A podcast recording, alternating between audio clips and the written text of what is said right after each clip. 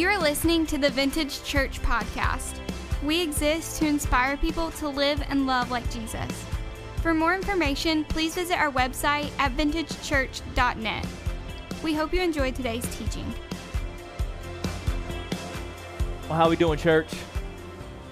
Everybody good? Some people still rocking like a dirty Myrtle hangover or something. I don't know. For y'all been at the beach cooking in the sun, your ears are kind of, you know, we, we cranked the music up a little louder today because we figured y'all saw fireworks and you were deaf. We need to, no, we didn't do that. But we're glad that you're here. Uh, once again, if you've got a, if you've got the uh, Vintage Church app and you want to go ahead and pull that up, that'd be a great way for you to follow along today as we dive into God's Word together. Um, there's a notes se- section within that app. You can just press that, and it'll have the scriptures that I'm going to be referring to throughout the morning, and we're going to dive into the Word together. Um, I've had I've had a handful of occasions in my life when I felt the Holy Spirit, I felt the presence of God thicker than others. Y'all know what I'm talking about? Say amen. Like you've had, I've had moments in my life. I mean, like I said in my prayer, I believe you know you you can't escape God. Come on, like His presence is everywhere. Like I know we we, we kind of think, you know, it's funny. So I used to hear people pray, God, we invite Your presence here, and He's like, I was already there. I mean, like He's all He's He's everywhere. We can't escape it. But there's times in our lives, and, and, and it's different reasons and things, but we just kind of connect with God a little bit more and we recognize Him. But I've had a handful, and, and I wish there were more, but I, have had a specific handful of times in my life when I felt God's presence so real, like I felt like I could reach out and touch Him. You ever had one of those? Like where He felt like physically as present in the room as everything else that was in the room. And, and God was just so real. I'm talking about hairs on the back of your neck standing up, like glory, like real encounters with God. And this morning, eh, eh, before first services, I was worshiping. I just began to think about those moments. And, and what I found is pretty much every one of those times that I've experienced Him in my life, they have some things in common.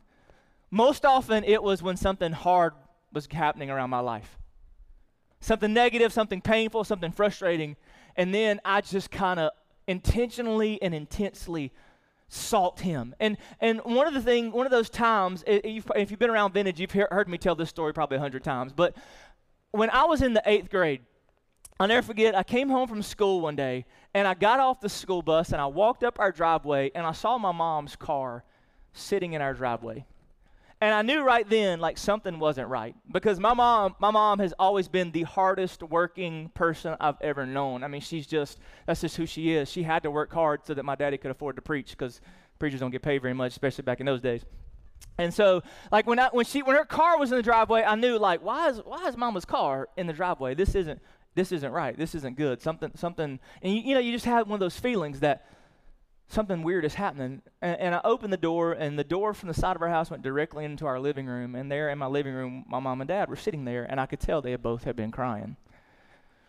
And so you're in the eighth grade, and you're thinking, like, you know, what, what's going on? Like, what's happening here? And they invited me in, and they sat me down, and they proceeded to tell me my mom had been having some severe headaches for several weeks. And she had gone to the hospital to have some tests, some, some CAT scans, and, and things like that. And I walk in the door, eighth grade, sit down on the couch, and my parents proceed to tell me that they've discovered, the, the doctors have discovered a brain tumor in my mom.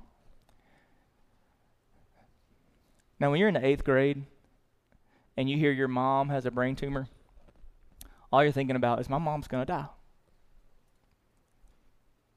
And I'm trying to process all that. And in that moment, like, you know, sometimes you experience things in your life and you can hardly see past that moment, right? And I just remember thinking, and, and now what's interesting is, I had I, I grew up in the church. My dad pastored for 40 years. I, I grew up knowing about Jesus and knowing, but I, I didn't accept Jesus personally for myself until the summer between my seventh and eighth grade year. And that's a good reminder for everybody in the room. You don't get to heaven on anybody's coattails. You don't, you don't get to be saved because your mom was saved, your dad was saved, your grandmother was saved, your sisters, your brothers. Like, like there comes a time when every single human life has to make that decision for themselves. Come on. And you can grow up in the church, you can grow up with a Bible on your nightstand, you can grow up with, with K-LOVE preset number one on your radio. You can wear the t shirts, you can do all the things, but you have to have a moment when you bow the knee of your heart and accept Jesus for yourself. So I did that between, and this was fall of the eighth grade year. And so my, my initial reaction was just fear. And then my second was anger. Because I keep thinking, what kind of God would allow this to happen to my mom? Why do we even do this whole God thing? And why do we even go to church? And why do we do all this stuff and jump through all these hoops for God? Why do we do all this if a good, loving God is going to allow this kind of thing to happen to my mom? It just so happened that very night we were in the middle of, of revival. See, we grew up in the church, man, where like not only did you go to Sunday school preaching, Sunday night, midweek prayer meeting, you went to revival twice a year, fall and spring. Come on, somebody. And this was revival. Like, like you didn't sit in the front row because he would spit on you. I mean, that's kind of revival it was, you know? Handkerchiefs, wiping the sweat. You were in the splash zone if you were in the first couple rows. I remember thinking, like, I don't want to go to church tonight. Why are we going to church tonight?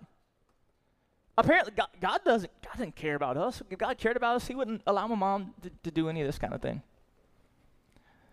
And so we went to church that night, and by that time, like word started to spread around our church family, and we were in Sanford First Wesleyan Church in Sanford, North Carolina, this little small brick church. And before the service could even get started, they, they had heard about this and they decided they were going to call the church together to pray. And, and so they bring my mom down to the altar and they follow what Scripture says. They brought her down. They started to, they gathered, the whole church family gathered around her and began to just pray over her and anoint her with oil and that kind of stuff. And, and like, I really didn't want anything to do with that. So I got up and I slid out the back doors and went down to the, our church had a basement. And under the, uh, underneath the church in the basement were all the Sunday school classes. And I went into the first Sunday school class I could find. It was a Sunday school class that I went through in elementary school, and it and it had one of those little half moon tables with the little chairs that you had to, if like even if you're more than about four foot tall, you have to sit in it like this. You know. And I sat down in that chair, and I guess you'd call it praying. God and I were having a conversation. And I just remember thinking, God, why? Why? Why? Why? Why how, how are you going to let my mom die? Why are you doing this to us? And, and, and to be honest with you, I can't even explain to you all that was happening and even everything I was saying. But as I began to just sit there, I just began to cry out to God. And it was like he literally walked into that room. And I, ne- I never once uttered a word of healing over my mom. After praying why for just a little while, I just began to just sit there and just weep and, and just invite God just to be real. And God showed up in that room. I mean, as, as real as you can imagine. It was like he came in not to, not to give me answers, not to speak anything into my life, but as my heavenly father just to hold his desperately hurting son. And I remember just sitting there and I just began to just weep right over that table. And the Spirit began to just fill that room. And, uh, and I've never heard God audibly speak to me, I don't think. But it's like God just said, it's okay.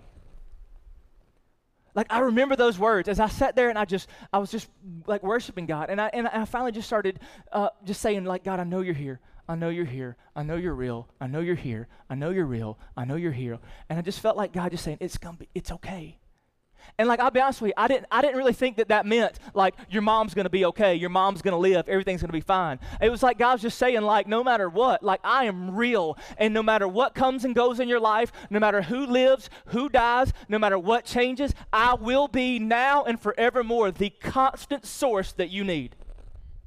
Like that's who I'm to be. And you need to learn this lesson right now. It's okay. It's okay it's okay. That's all I heard. And again, I remember thinking like I don't I didn't feel like God was saying like your mom's healed, she's to be fine. I just remember thinking God was just reminding me as I worshiped him, as I cried out to him, as I just acknowledged his for lack of a better way, his realness. He said, "It's going to be okay." And I think I even told my parents that we were driving home, like God told me it's to be okay. A few days later, get off the school bus again, walk up the driveway into the house, and my parents are there again, crying. And so I'm thinking, it's bad. Like, not only does she have a brain tumor, like we're about to hear, it's really bad. So they sit me down, and it turns out when my mom was given the results, they had read somebody else's results. My mom's name is Joe Ann Smith. They read the results of a man named Joe A. Smith and had given her his results. And she was completely fine. Turns out, I think he passed away just a few weeks later. But my mom was fine. She had no brain tumor. And she lived to deal with me through my teenage years. That was a defining moment in my life. Because in that moment, God taught me something that He's had to reteach me several times throughout my life. That when, when we go through difficult things in life, the only way through it is to worship through it. Like God taught me to worship through the worry. That no matter what changes in your life, things are going to come and go, and things are going to be difficult, and things are going to be hard, and there's going to be all kinds of stuff that happens to your life. But God has given us this tool called worship, where we allow ourselves just to connect with Him, usher ourselves into His presence, into a recognition of who He is and what He's doing, and allow ourselves to soak up in the love and grace and mercy of our Heavenly Father, and how desperately all of us need those moments like I had in that Sunday school room in the eighth grade that there are things that only worship will get you through. That there are times when life seems to be crashing in all around you, and the only way to get through it is to worship through it. And there are times when you feel like worshiping the least is probably when you need to worship the most. And some of y'all are looking at me like, that's great, Matt, but that's a bunch of junk. Like, you don't know, I, like, I've tried that before. But if you ever met those people, like it doesn't matter what they go through, they always seem to just handle it like with grace and, and with strength and with faith. You ever met those people? You know, like you used to look at those people like, there's no way you should be that happy when you're that broke. Like there's no way you should have that much peace given the state of your marriage. There is no way you should be feeling full of joy with that test result. I mean, the kind of people that, that just, they go through these things and they handle us. I mean, you just want to punch them in the face. I mean, it just makes you mad. They've learned how to worship through the worry. And what I hope to do over the next few weeks is to help us all together learn what it really means to worship God. Because you need what worship will give you. You need what worship will produce in your life. And there's maybe people in the, in the, in the room right now, you're in a season right now, and you're wondering what you need. And I would submit to you that there's a good chance that what you need is to worship. And you're, you're going to look at me and say, that's, dude, that's the, that's the last thing I feel like doing right now. And then there's just people again in the room, you're thinking, like, I've done that before. Like I've been going through those things, and Matt, I showed up at this church, and I and I sang the songs, and I sit here and I listened, and I even tried to do what the sermon said, and, and, and nothing really nothing really changed. I would submit to you if, if, worship hasn't made the difference, you ready? This might sting a little bit. It wasn't true worship. And what I want to do today is just kind of take a look at what, what is true worship. So grab your Bibles or, or pull it up in that. John chapter 4.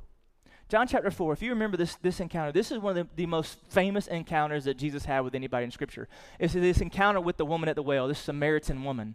And we've looked at this story, and you know this story, and we've, we, you think we've attacked it from probably every angle, but there's a portion of the conversation that Jesus has with this woman that I just kind of want to, to focus on for just a minute this morning. John chapter 4, we're going to pick up with verse 19. And just remember, Jesus was a Jew. This woman that he's encountering was a Samaritan woman And in this context, in this culture, Jesus would have you don't address a woman, number one, that is not your kind of immediate family member. You just didn't do that. Much less a Samaritan woman, a woman of an ethnicity and a nationality that Jews did not associate with all. And he has this interaction with her. But there's a portion of this conversation that I think we often overlook that Jesus is trying to teach us something here. John chapter 14, take look verse 19. Sir, the woman said, I can see that you're a prophet. Our ancestors worshiped on this mountain, but you Jews claim that the place we must worship is in Jerusalem. See, she already walks into this conversation and she has some preconceived notions about what it means to worship, where and how you do it. And in this model, like for, for the Jews, where they worshiped, their worship was confined to, contained in the temple. And so there's this argument, like, you know what? Our, my people say that this is where, suppo- where we're supposed to worship, where we have to worship, but your people say that it has to be in Jerusalem in this temple with all this ritual. And so she's trying to figure out, like, what's the deal with this whole thing of worship? Verse 21 Woman, Jesus replied, Believe me, a time is coming when you will worship the Father neither on this mountain nor in Jerusalem.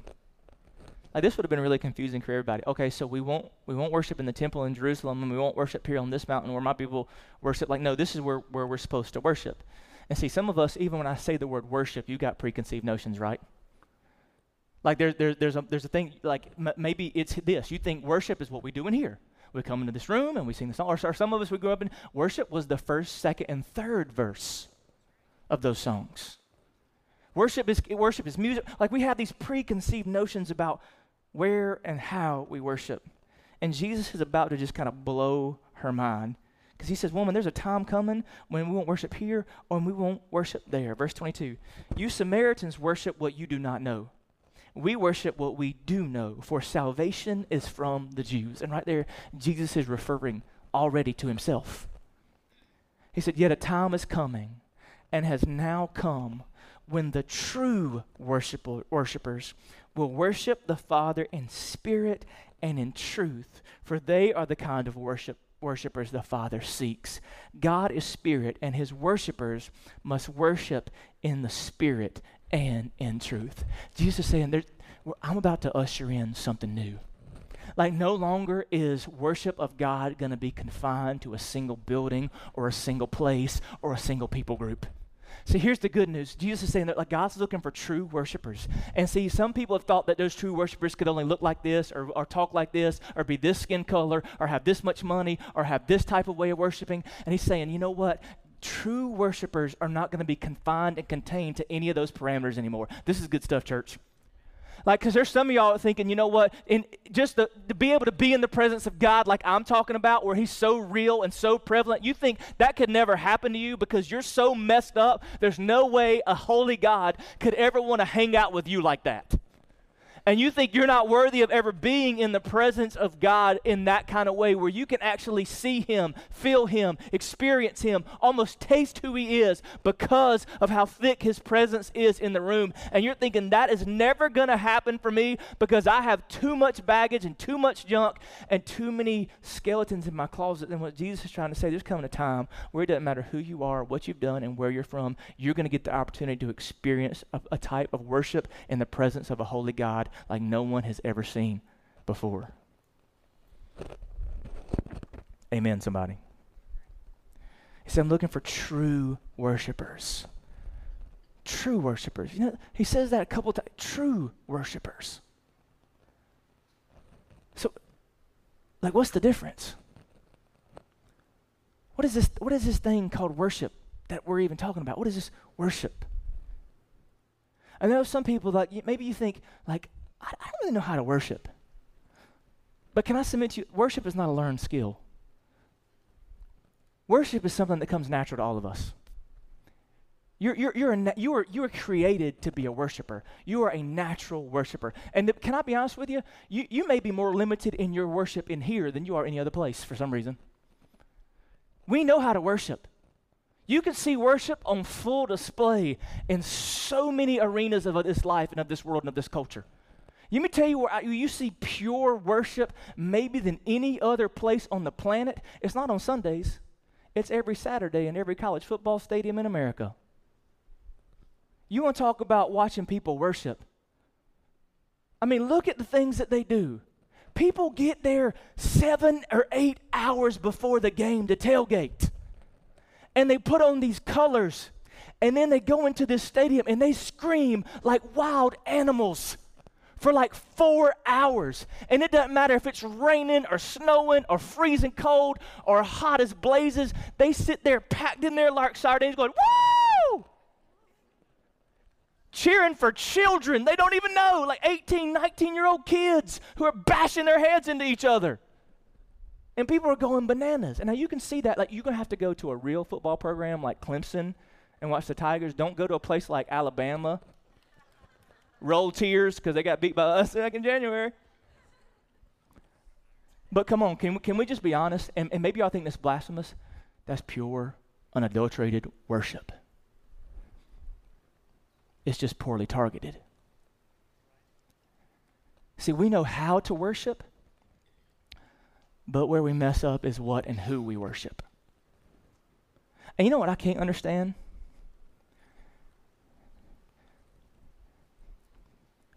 Is why we can't worship the creator of the universe as passionately as we worship some other things. And don't get me wrong, man, I'm I love sports. I love going crazy. I may be probably next to Preston Steele, our youth pastor. He might be a little bit nuttier fan than me. But there's some, I, there's nothing wrong with worshiping. There's nothing wrong with having fun and being passionate about your sports. But you know what? Th- that's not the only place we worship. Some of you women, you walk into a shoe sale, uh, a shoe sale at Belk, and you are worshiping. Some people, you know what? That boyfriend or girlfriend or that spouse, they become an object of your worship. Those beautiful, precious children have unfortunately become an object of your worship. But when we allow our worship to be targeted at anything other than God, we've misunderstood what's really going on in our heart. You with me? Come on, somebody. God is looking for true worshipers. See, worshiping is natural in you. There is something that longs in you to give and express worship. But if we're going to do true worship, the kind of worship that unlocks the presence of God and the power of God in our lives, like I'm talking about, we have to understand that what God is looking for people is not just who people who can worship, but people who know how to truly worship. And so let me just give you a couple couple things that to me explain what true worship is. First is true worship acknowledges God for who he is and what he's done. If you want just a simple working definition of what true worship is, the kind of worship that Jesus is referring to, true worship acknowledges God for who he is and what he's done. And I intentionally put those two statements because it's not just acknowledging God for, for what he's done. And that's typically when we worship. When God gives us what we want, when we have blessings poured out in our lives, when things are going good, when we see God's hand moving, that's when we want to worship God. But let me just tell you, it's not just about worshiping God for what He's done, it's worshiping God for who He is. He is worthy of our worship no matter what you think He has done. That's who He is. Because, see, when our worship gets dependent on what He's done, when He isn't doing what we want Him to do, then our worship will cease. It's worshiping for who He is you do realize if God never did another thing for you for the rest of your life, He's already done enough for you to worship Him. True worship acknowledges God for who He is and what He's done.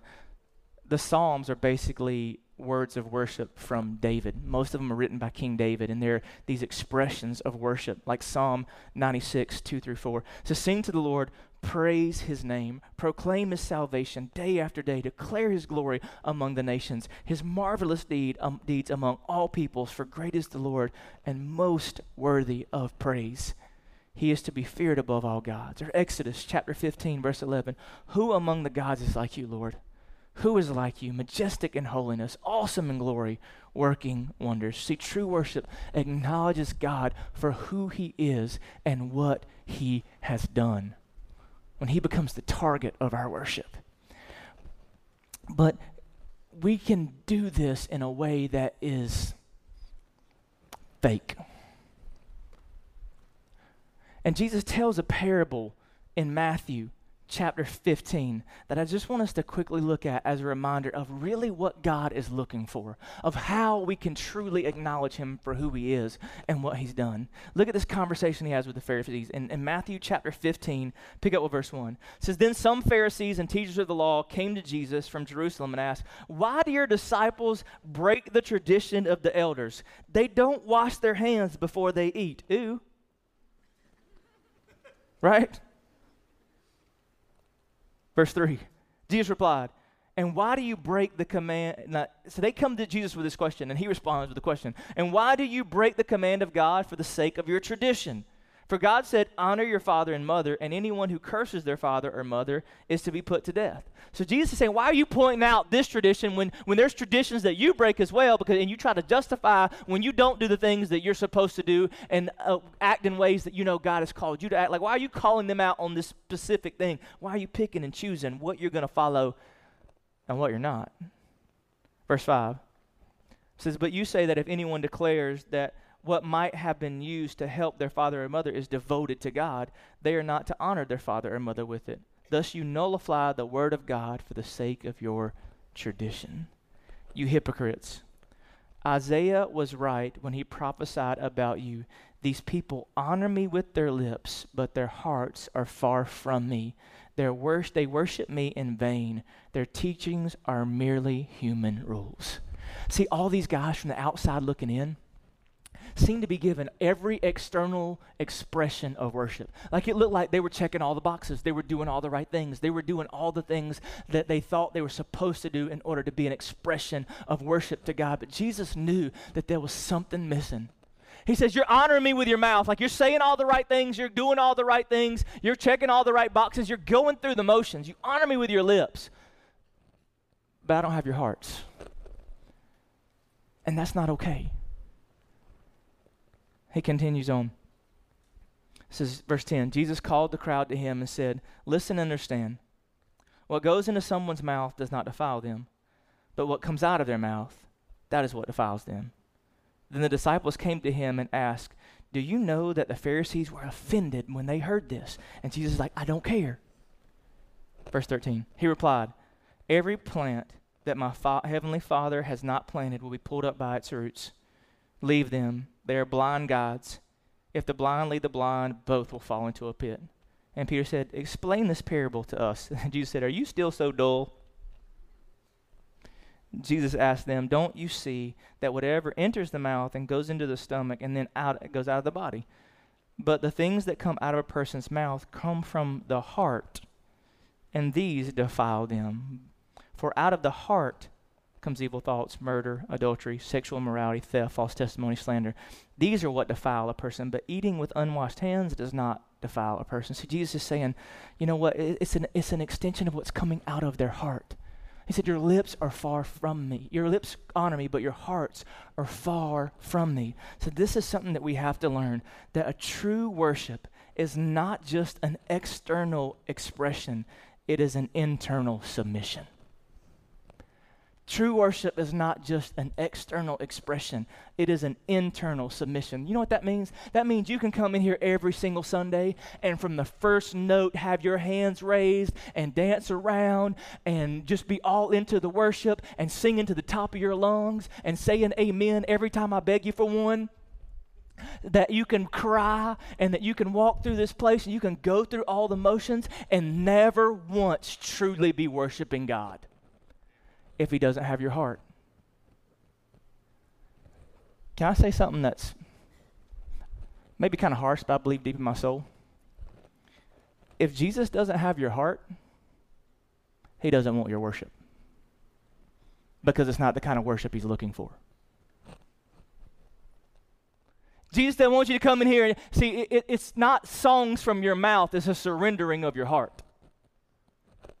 True worship is not just an external expression, it's an internal submission. So, those times when you're going through rough things and you come in here and you want to experience God in a powerful way because you need it and you want His presence in your life, and you come in here and you go through all the emotions, and externally, from the outside looking in, it looks like you're engaged and having a great time and worshiping God. But when He does not have your heart, if you've not surrendered to Him what's inside in all of you, then you're just going through the motions. And Jesus is saying, That's awesome that you're giving me all this lip service, but how about you just stop and let me have your heart? True worship is not just an external expression, it is an internal submission.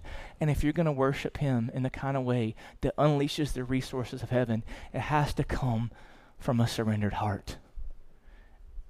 It can't just be lip service. Proverbs 4:23 Above all else guard your heart for everything you do flows from it.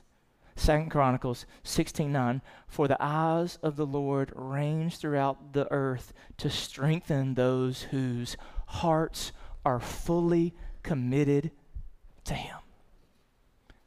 So you want to worship him through the worry? You want to worship him in a way that really honors him and unleashes the resources of heaven in your life? It can't just be these external expressions it begins with an internal submission. He has to have your heart. So that begs the question all right, how do I know if he has my heart, or how, how do I give him my heart? There's three things I want, I want to leave you with. Number one, he has to have a position of authority. If God's going to have your heart, he has to have a position of authority in your life. Like you have to acknowledge him for who he is. Let me tell you a really cool lesson that I learned a long time ago that maybe we all need to learn. There is a God and you are not him. Amen, somebody. There is a God, and you are not him. You have to allow him to have a position of authority that he speaks into your life, and he has say in everything that you do, and everything that you say, and everything that you think. The second thing is, he has to have the priority of your attention. Not only does he have to have a position of authority, he has to have the priority of your attention. God will not settle for any other position in your life but first. God's not going to play second fiddle to your spouse, to your kids, to your job, to your hobbies. Like God has to be the priority of your attention. He needs to be number one or he's nothing. Then, after you've allowed that, him to have that authority and you put him in the right place where he gets the first of your attention, then you can give him an expression of affection. Then you can express your love and praise and gratitude to him. But he has to have a position of authority, he has to have the priority of your attention, then you can give him an expression of your affection. So you want to worship in a way that makes a difference in the worry? Don't sing a song. Give him your heart. Would you bow your heads, close your eyes with me? So here's the question Does he have your heart? Does he have all of your heart? Are you wondering why you keep coming in here week after week and going through the motions and nothing changing? It's because your lips are close, but your heart is far. And maybe it's time to make a change. Maybe it's time to have the courage to surrender your heart. That begins with if you if you don't have a relationship with God, if you don't know Jesus Christ, the scriptures tell us it's really simple to, to start that path. It says that if you believe with your heart and confess with your mouth that He is Lord, that you are saved. And maybe that's what you need to do this morning, maybe for the first time ever.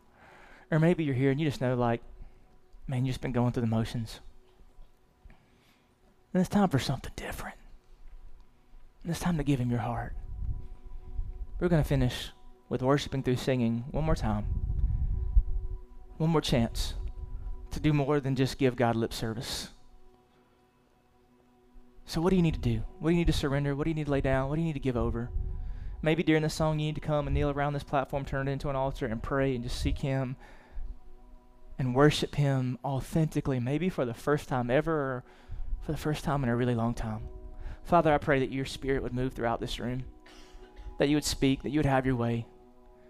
That God, if there are people in this room that have just settled for giving you lip service and they're just going through the motions and worship has just been this external expression has never come from an internal submission, that you would help us to have the courage to surrender to you, to give you our hearts so that we can experience you in the powerful way that you desire for us. God, we worship you in Jesus' name. Amen. Stand with me. Let's worship together this morning. Thanks for listening to the Vintage Church podcast. For more information, please visit our website at vintagechurch.net.